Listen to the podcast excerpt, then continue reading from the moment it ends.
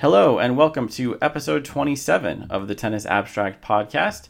I am Jeff Sackman from tennis abstract dot com, and with me is my co-host, Carl Bialik. Hi there, Carl. Hey, Jeff.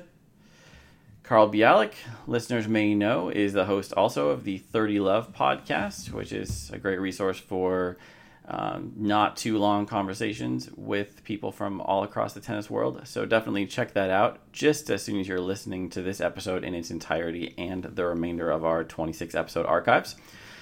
So we are one day away from the beginning of twenty eighteen Roland Garros. The French Open starts with a bit of a whimper tomorrow with their weird Sunday start.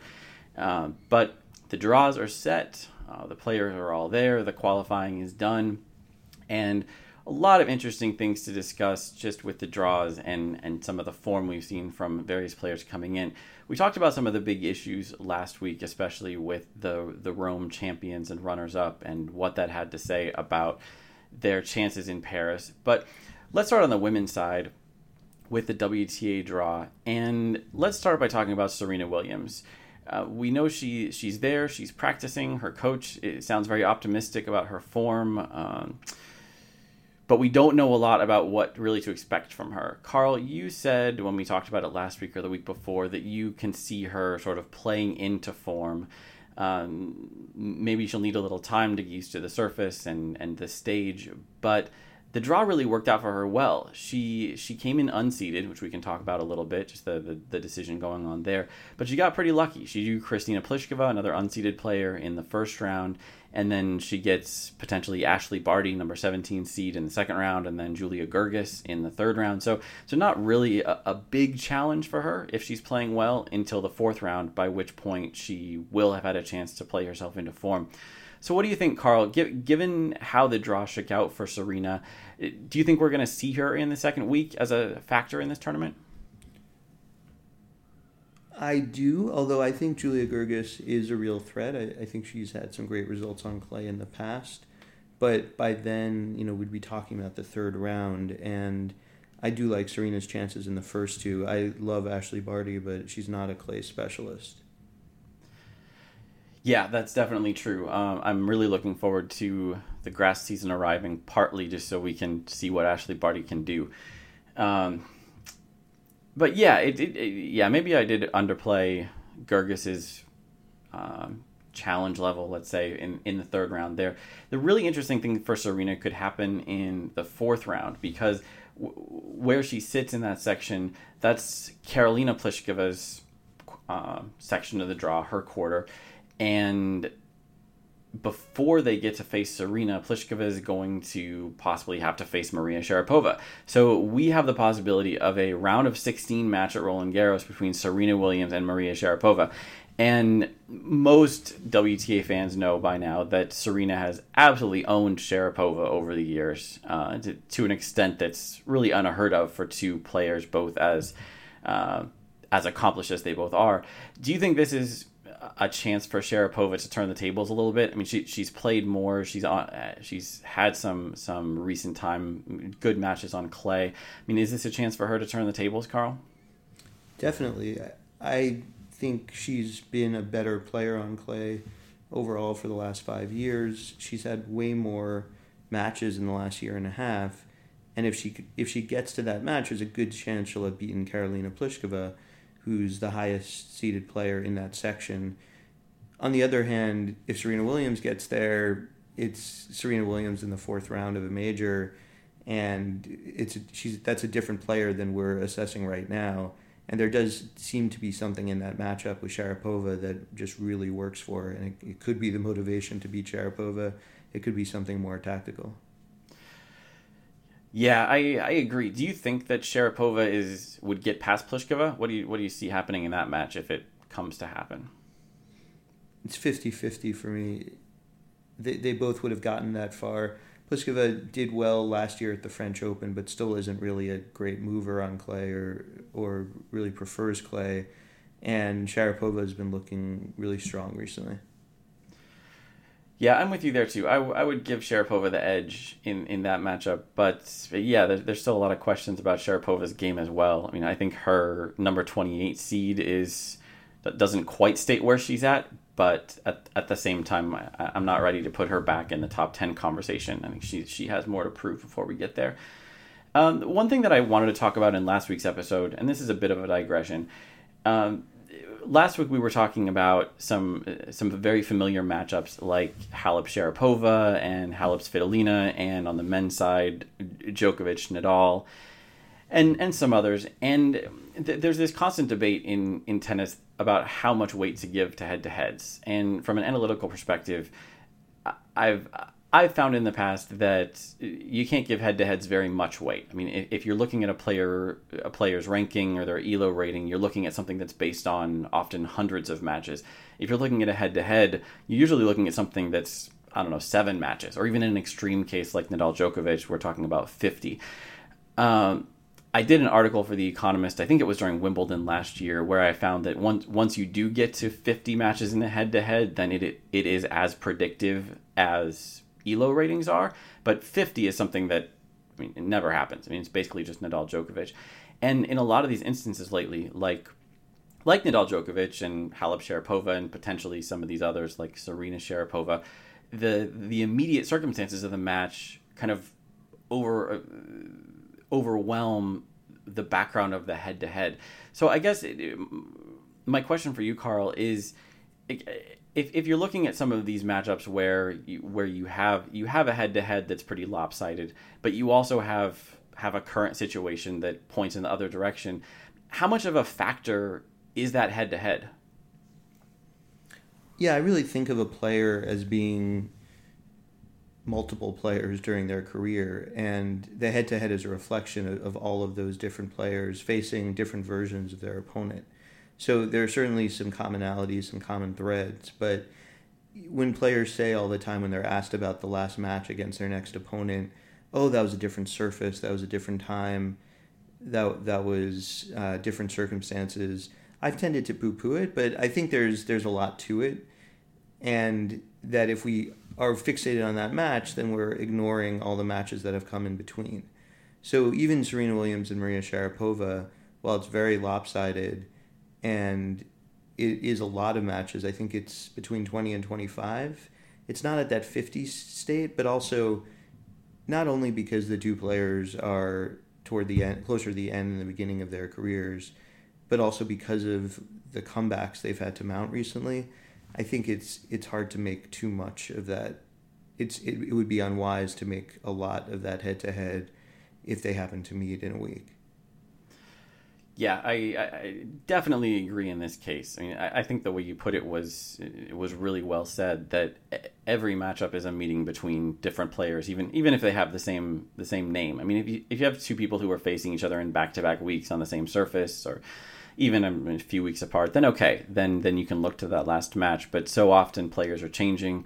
In this case, they've missed a lot of time. They've they've had to make a lot of adjustments, and who knows what form they're in. So, so yeah, absolutely agree there. I think in general you can't throw away a head-to-head, but you have to treat it with a lot of caution. I mean, anytime you have such a small sample size, even when it feels like a really relevant small sample, as as head-to-heads often do. So let's, we've been talking about the second quarter on the women's side where you have Serena and Sharapova.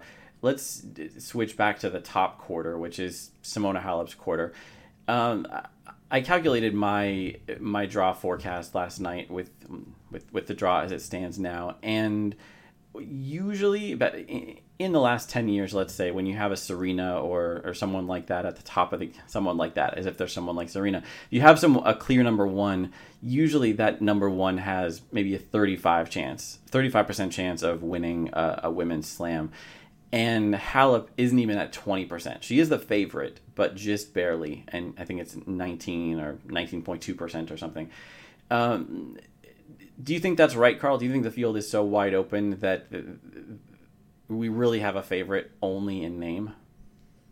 Yeah, I do. I think when we were talking about the draw ahead of time, we kind of guesstimated that's where it would come in, is, is somewhere between ten and twenty. And closer to twenty feels right. I mean, Halep is really strong on clay, so if she's number one overall, then put, putting her at a strong number one on clay makes sense. She's actually only a little bit ahead of Svitolina at eighteen percent.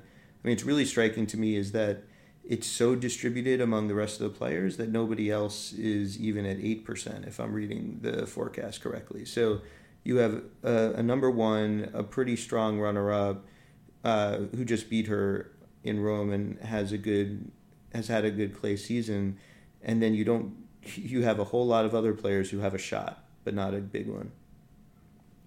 Yeah, and that's often what the what the forecast ends up looking like, just not with such low ones or ones and twos. Um, but looking at what Halep has to work with, she has a potential round of sixteen match with Elise Mertens, who rates very high on my clay E L O. And then the potential quarterfinal match is, according to the seeds, it's Caroline Garcia. Angelique Kerber's in there as well. And Kerber's going to have to get past Kiki Bertens, who, as listeners will well know by now, is, again, according to my E L O ratings, one of the very top players on clay. I think she might be number three behind Svitolina. So th- there's some dangerous players in there.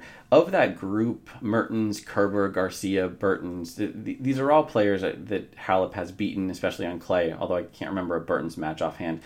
Um, do you see one of them as, as a particular threat to Halep just getting out of that quarter? I guess Bertens, uh, but it, it really should be Halep's quarter to win. Yeah, I think so too. I mean, it, it, I was actually surprised that having having Bertens and Mertens there in, in that section d- didn't affect Halep's uh, Halep's forecast a little more, since they, they do rate so high on clay. But but yeah, they're, they're not huge threats, and I guess my I'll be very curious to see that Halep Mertens match if that is how it turns out in round four, because they played in the round of thirty-two in Madrid a few weeks ago, but Mertens had just won the title in Rabat, and it was that really rough, uh, I think it was just a twenty-four hour turnaround where she won the title in Rabat on Saturday and then had to play uh, her first round match on Sunday and then Simona on Monday or Tuesday. So Mertens did well just to get there, and It, it took her a set to really get into that match. So if Mertens is is rested, I think that could be a much more interesting contest.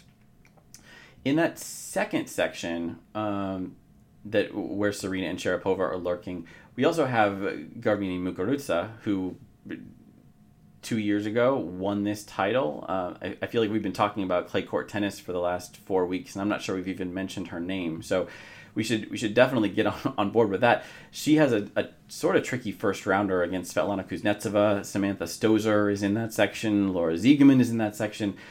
Um, so if we have this this really wide open quarter with a lot of big names, Muguruza, Serena, Sharapova, Karolina Pliskova, with all those threats and with Muguruza not having a great season, uh, do, do you still see that as Muguruza's quarter to win? I mean, since that's what her seed says.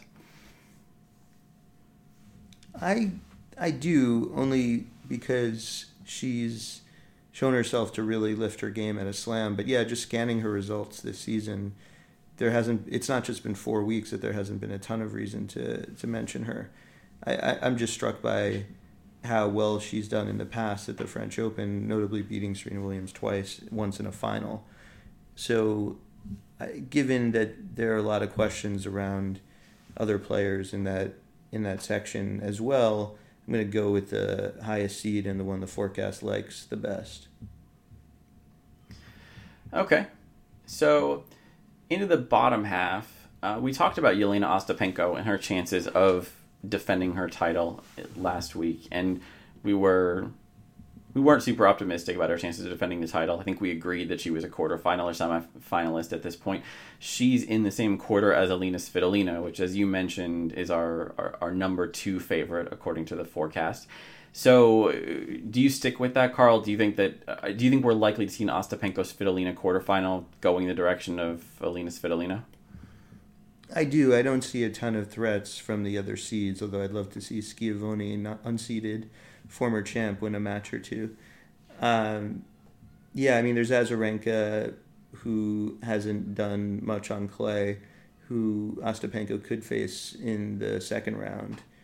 And Naomi Osaka is has a decent draw to get to the fourth round, where she'd potentially face Svitolina, and she could be dangerous.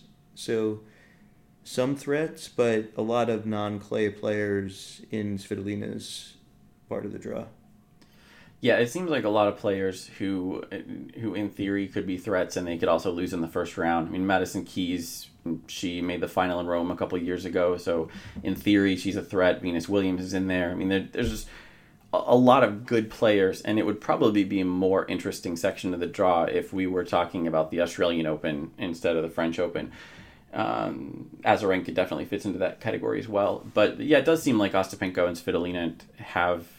have the paths to that quarterfinal if they if they take them, and then it's Alina's quarter to win. So then the last quarter uh, looks a little bit weak on paper. The the favorite according to the seeds is Caroline Wozniacki, who's not much of a clay court player. Uh, Sloane Stephens is in there, also not a clay quarter. So it, it might be Petra Kvitova's quarter to win. It, she's a better player on clay, I think, than the rest of them. She's been playing pretty well. Um, Daria Kasatkina is in there as well, another person who's had some decent results on clay and has the game for it. How do you see that quarter shaking out, Carl? Do you do you agree that that's Petra's quarter to win? I do. I, I do. Uh, she she can be really inconsistent, but she'd be beating herself with most of the players in there. I mean, even until the quarterfinal, it's hard to see anyone there who's a big threat on clay. Uh, and then you could have Suarez-Navarro or Kasatkina give her a tough match if Wozniacki doesn't hold her seed. And I have to add, my my super dark horse here is Maria Sakkari, who I th- I, I think she would... I forget where exactly she is, but uh, she's in that bottom section with Kasatkina and Wozniacki. I, I remember a couple weeks ago when we were looking at the Rome draw, we were talking about how how we were excited for this clash between Kiki Bertens and Karolina Pliskova, coming off of those two women having good runs in Madrid. So as that turned out, Kiki Bertens lost in the first round to Maria Sakkari, who ended up facing Karolina Pliskova in the second round, and Sakkari beat Pliskova in the second round. So definitely a player who can record some big scalps on clay. I don't know if she has it in her to win enough matches to maybe get to that quarterfinal against Petra, but I'm I'm definitely taking her as my dark dark horse here. I would love to see her play well. She's an entertain, entertaining player to watch, um, really resourceful and a solid counterpuncher. So yeah, I, I agree it's Petra. Maybe, maybe she'll have to beat Sakkari to get there if, if all goes well for my pick. So, so Carl, looking at these these four sections, it sounds like we're... Did, did we agree? Were you going with Muguruza in her quarter, or were you picking somebody else there? I'm going with Muguruza. Okay, so so we're we're looking at some semifinals of Halep, Muguruza, Svitolina, Kvitova, which I'd certainly be happy with. If you had to pick one of those four that's least likely to happen, uh, wh- where do you think we're likely to see a surprise? Muguruza. Yeah, I think so too. I mean, uh, just the fact you have Serena and Sharapova there is, is is enough, and there's some other solid players there as well, like Karolina Pliskova is kind of getting forgotten. Um, and uh, I'm I'm contractually obligated to pick Halep as my French Open winner, but you have a little more flexibility, I think. Uh, who who would you pick as the titleist at this point? Hmm, I I'll say Svitolina. Okay, so we're pretty predictable with one and two, yeah, um, matching the E L O forecast. So there you go. Any other comments on the, the women's draw, Carl, since I'm guessing you're looking right at it and I'm working off my notes? No, I think you hit the main ones I wanted to. I think maybe we overlook Caroline Garcia a little bit too.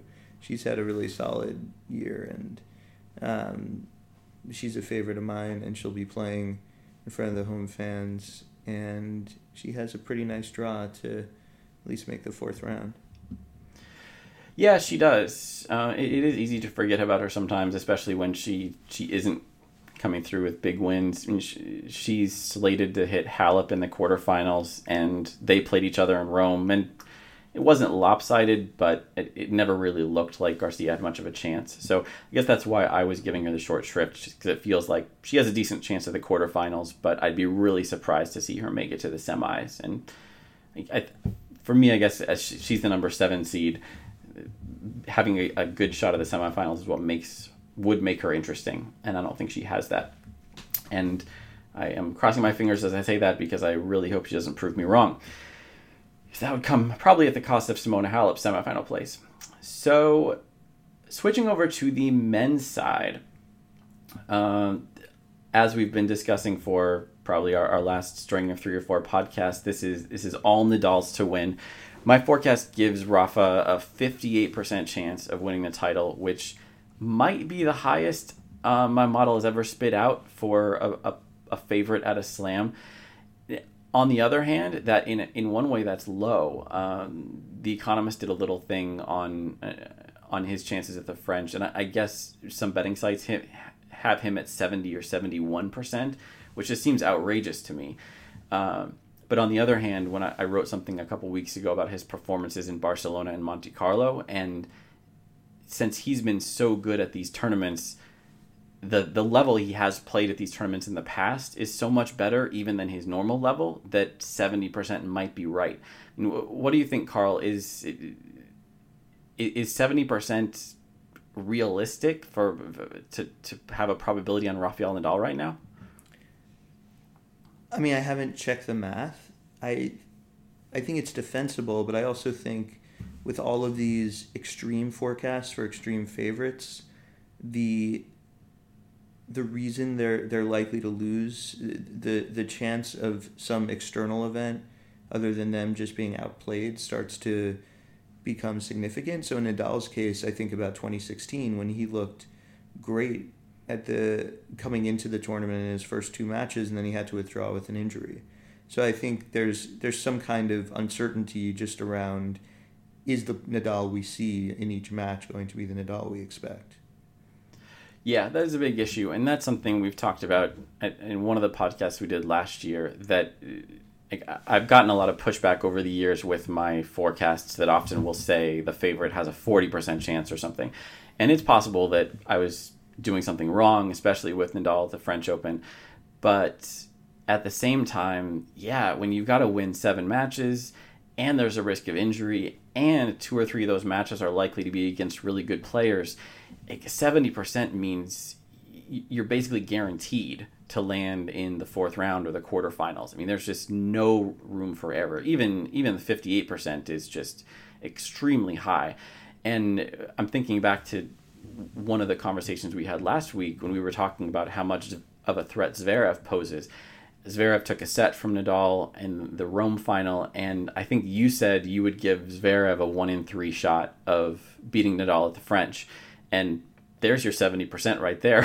I mean, there's no guarantee that Zverev is the opponent in the final, but if he is, then I don't know, maybe that's maybe that's too optimistic for Zverev, but I mean, that's all it takes to make a seventy percent forecast too optimistic.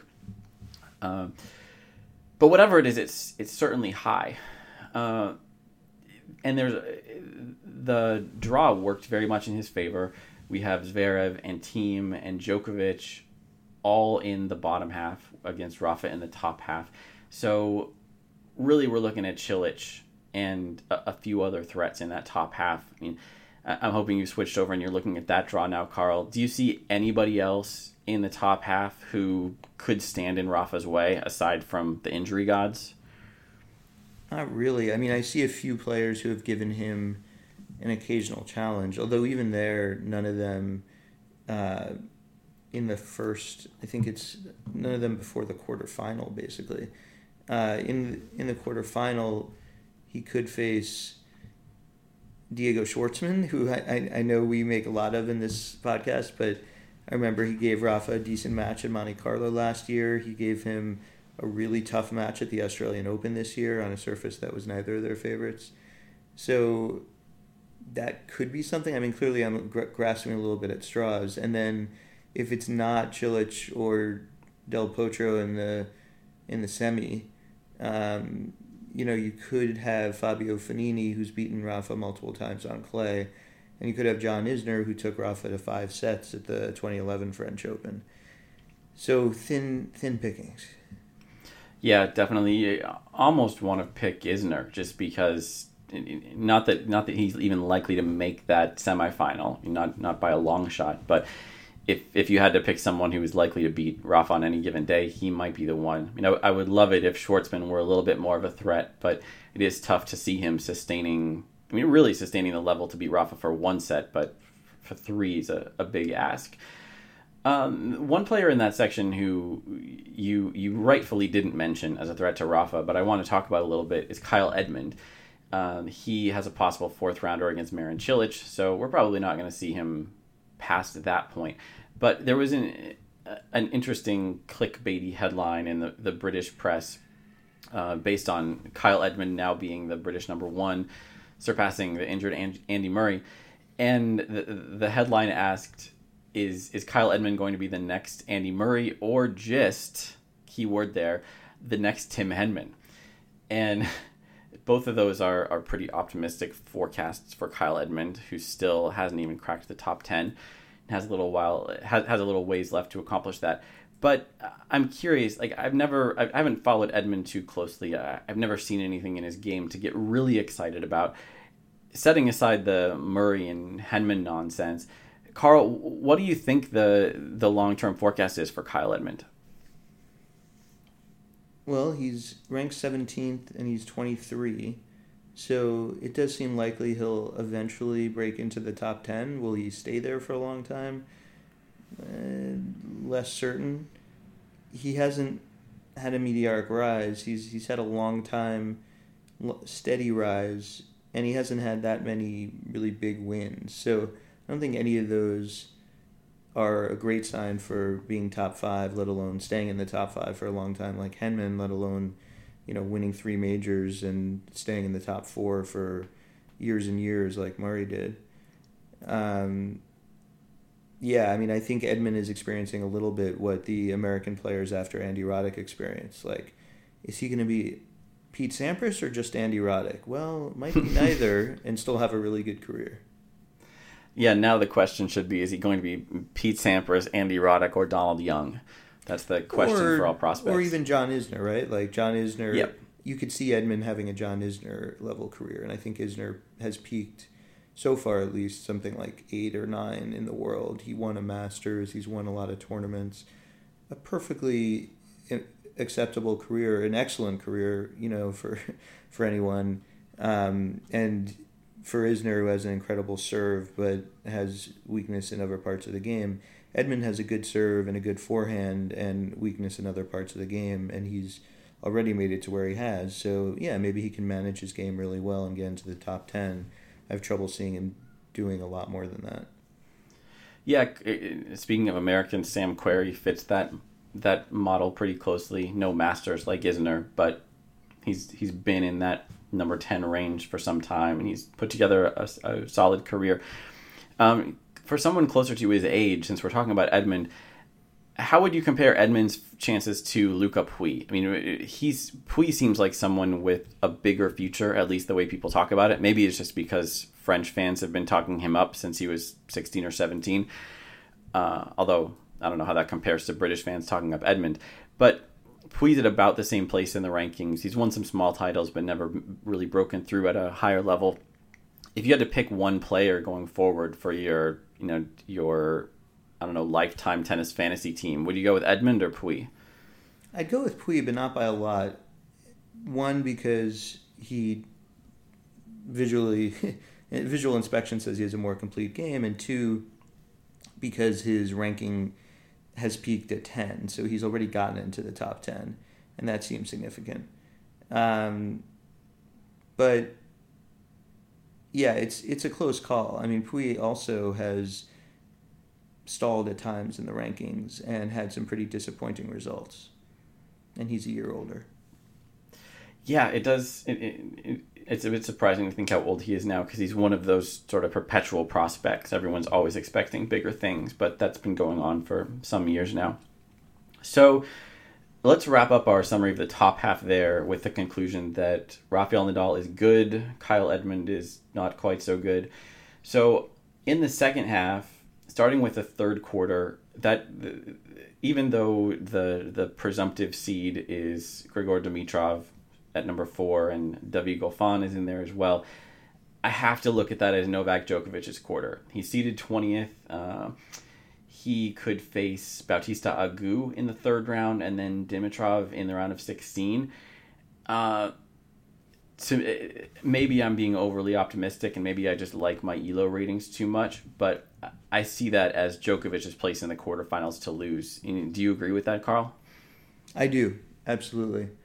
Uh, I think that I'm being swayed somewhat by the percentages in your draw and the seedings we've talked about, but and I'm probably being swayed a little too much by the recency of the Rome results where he made the semi and played a really good first set against Nadal. But Dimitrov hasn't been all that impressive recently, and Djokovic seems to be healthy again and playing into form and has a pretty nice draw to get to that round of sixteen match.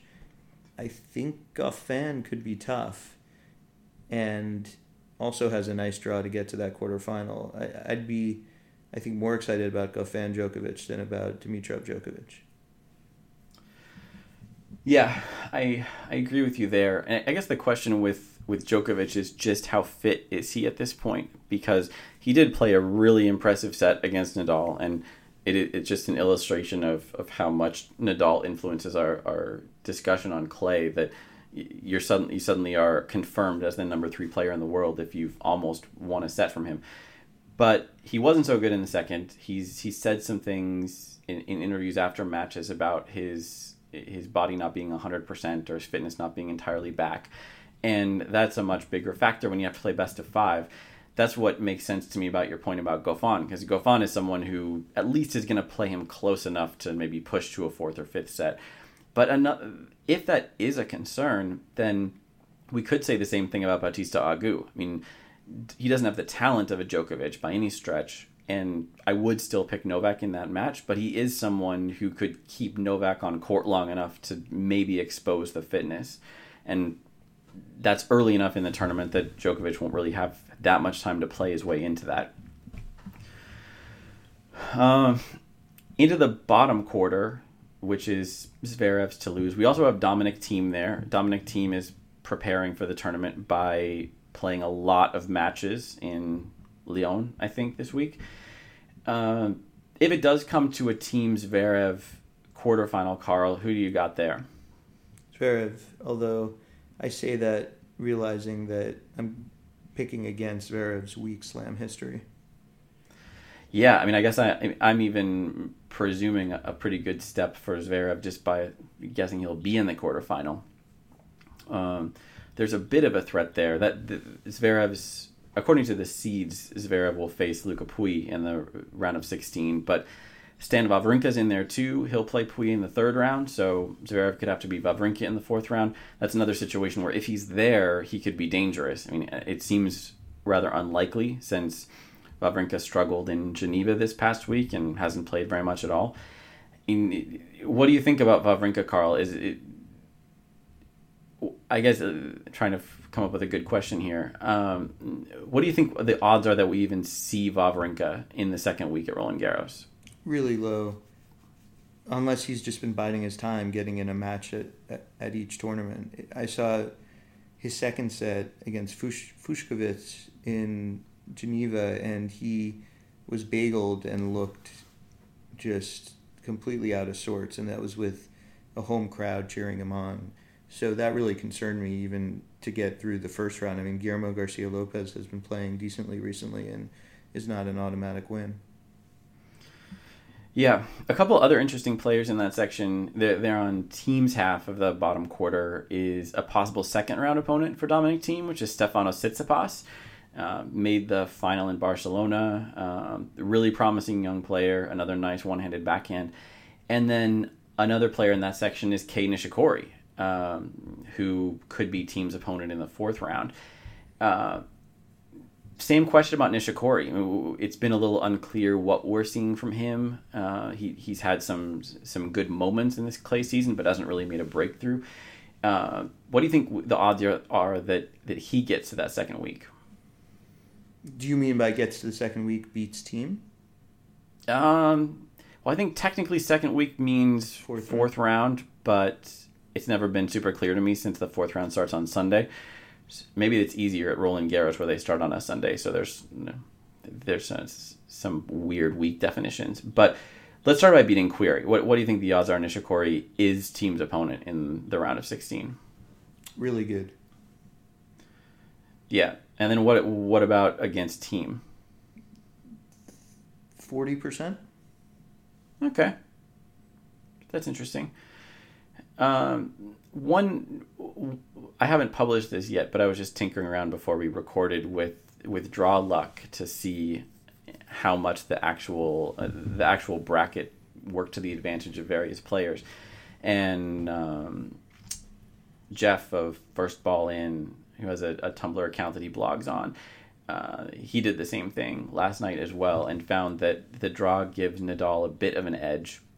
I think like uh, he's got this fifty-eight percent, and without without knowing how the draw shook out with all these good players in the other half, Nadal's chances were fifty-three percent or something like that. So it's a, a modest boost. But what I was surprised to find is, even though it, it feels like almost all of the, the non-Nadal threats are in the bottom half, not very many of them were disadvantaged very much by the draw. Um, Djokovic, uh, it, basically his chances are the same as they were before the draw was set.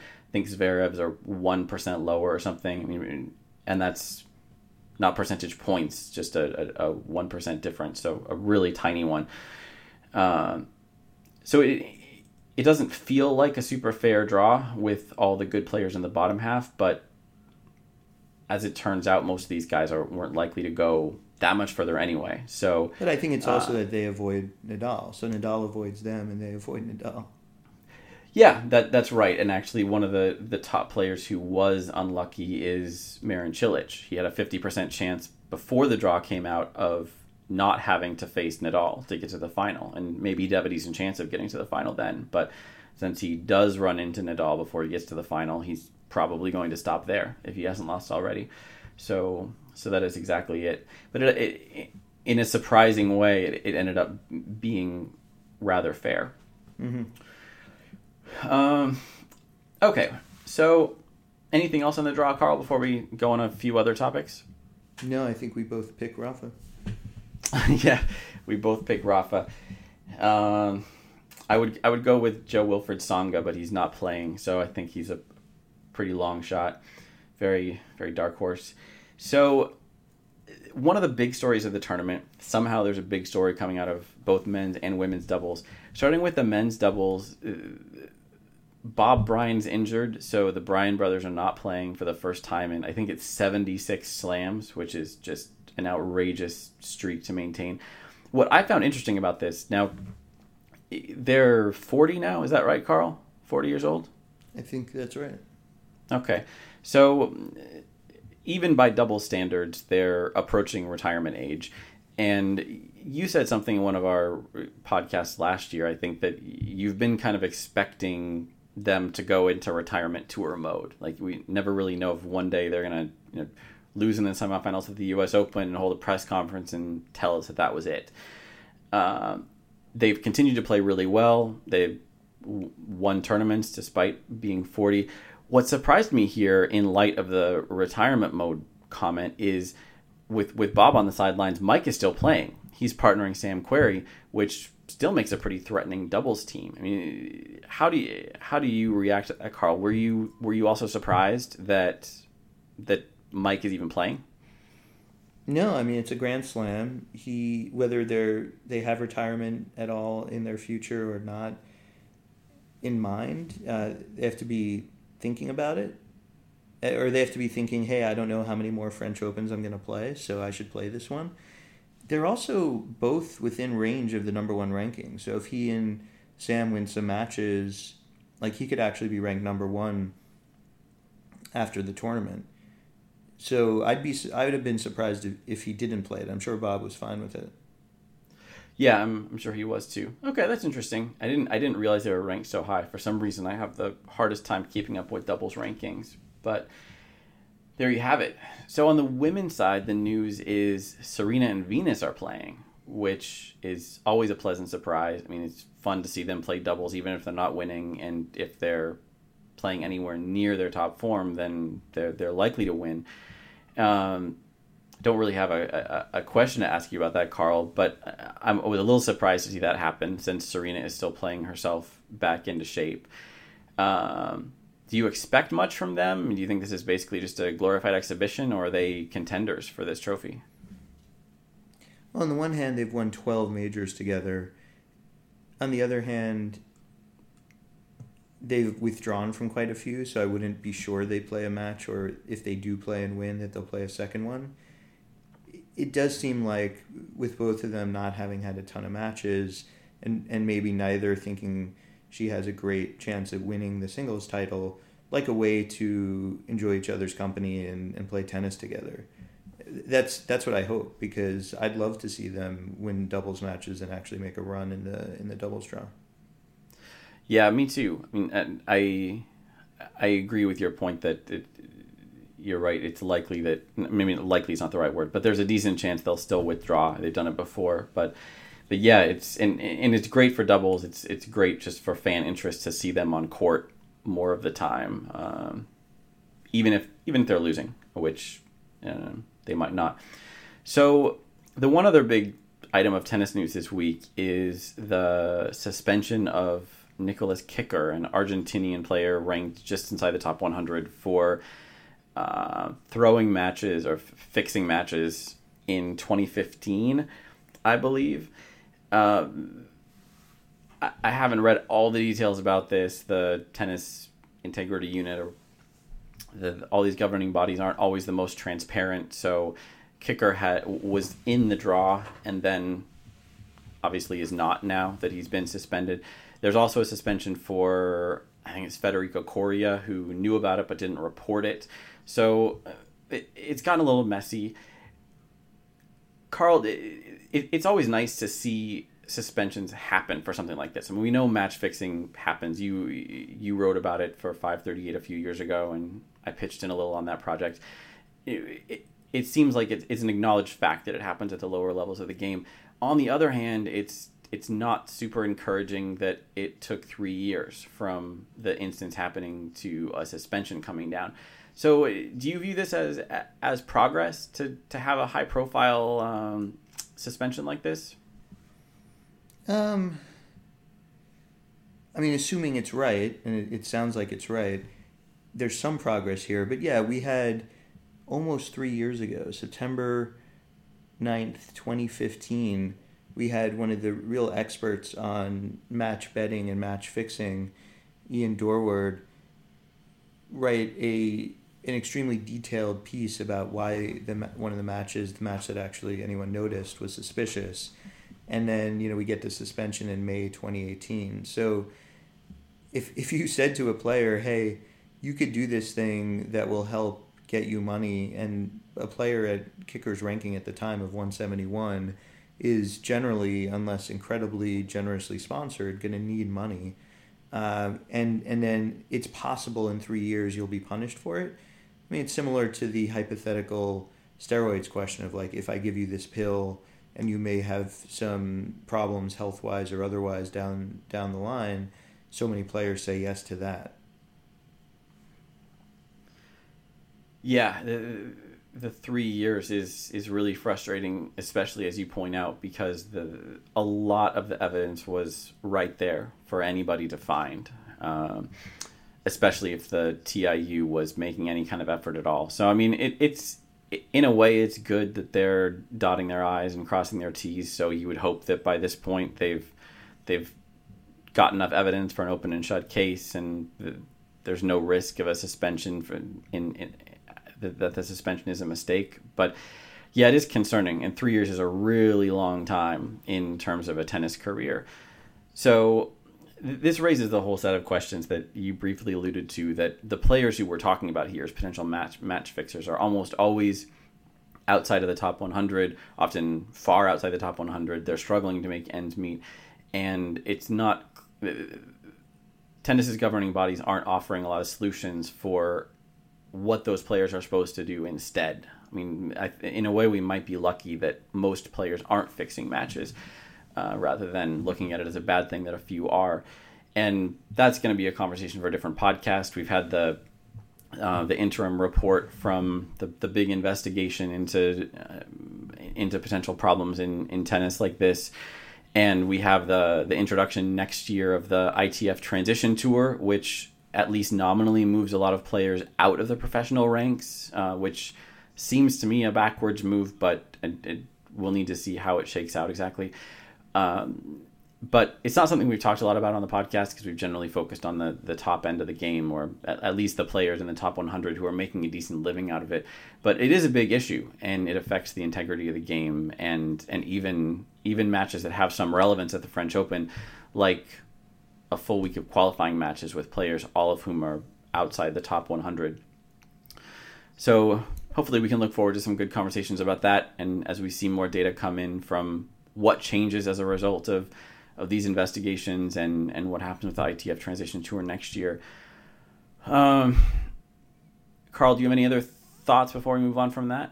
Well, I, I think French Open qualifying is now...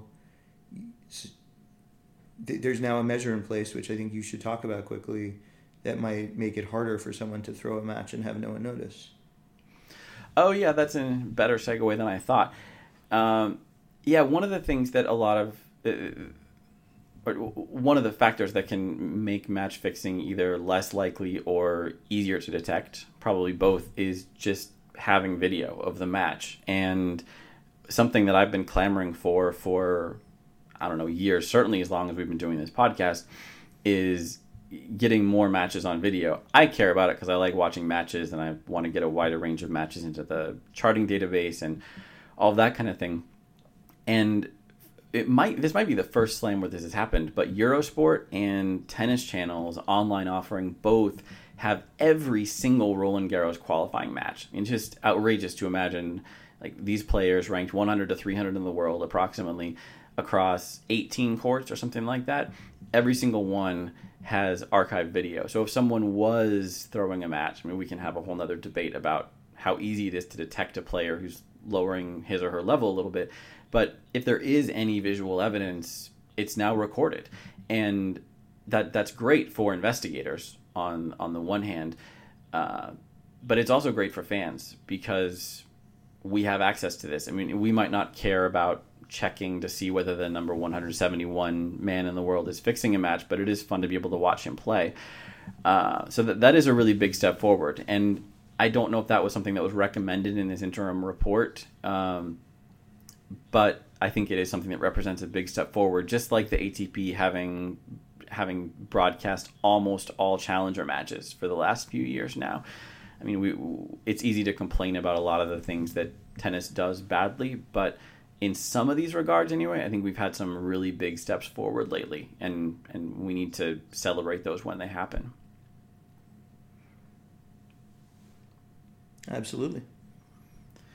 So let's wrap it up there, make this a relatively quick episode for us. Um, Carl, thank you as always for joining me. Thanks, Jeff. Everyone, thank you for listening. Hope you enjoy the fortnight of Roland Garros. Hopefully we'll be back with you for some updates during the tournament. So enjoy it, and we'll see you next time.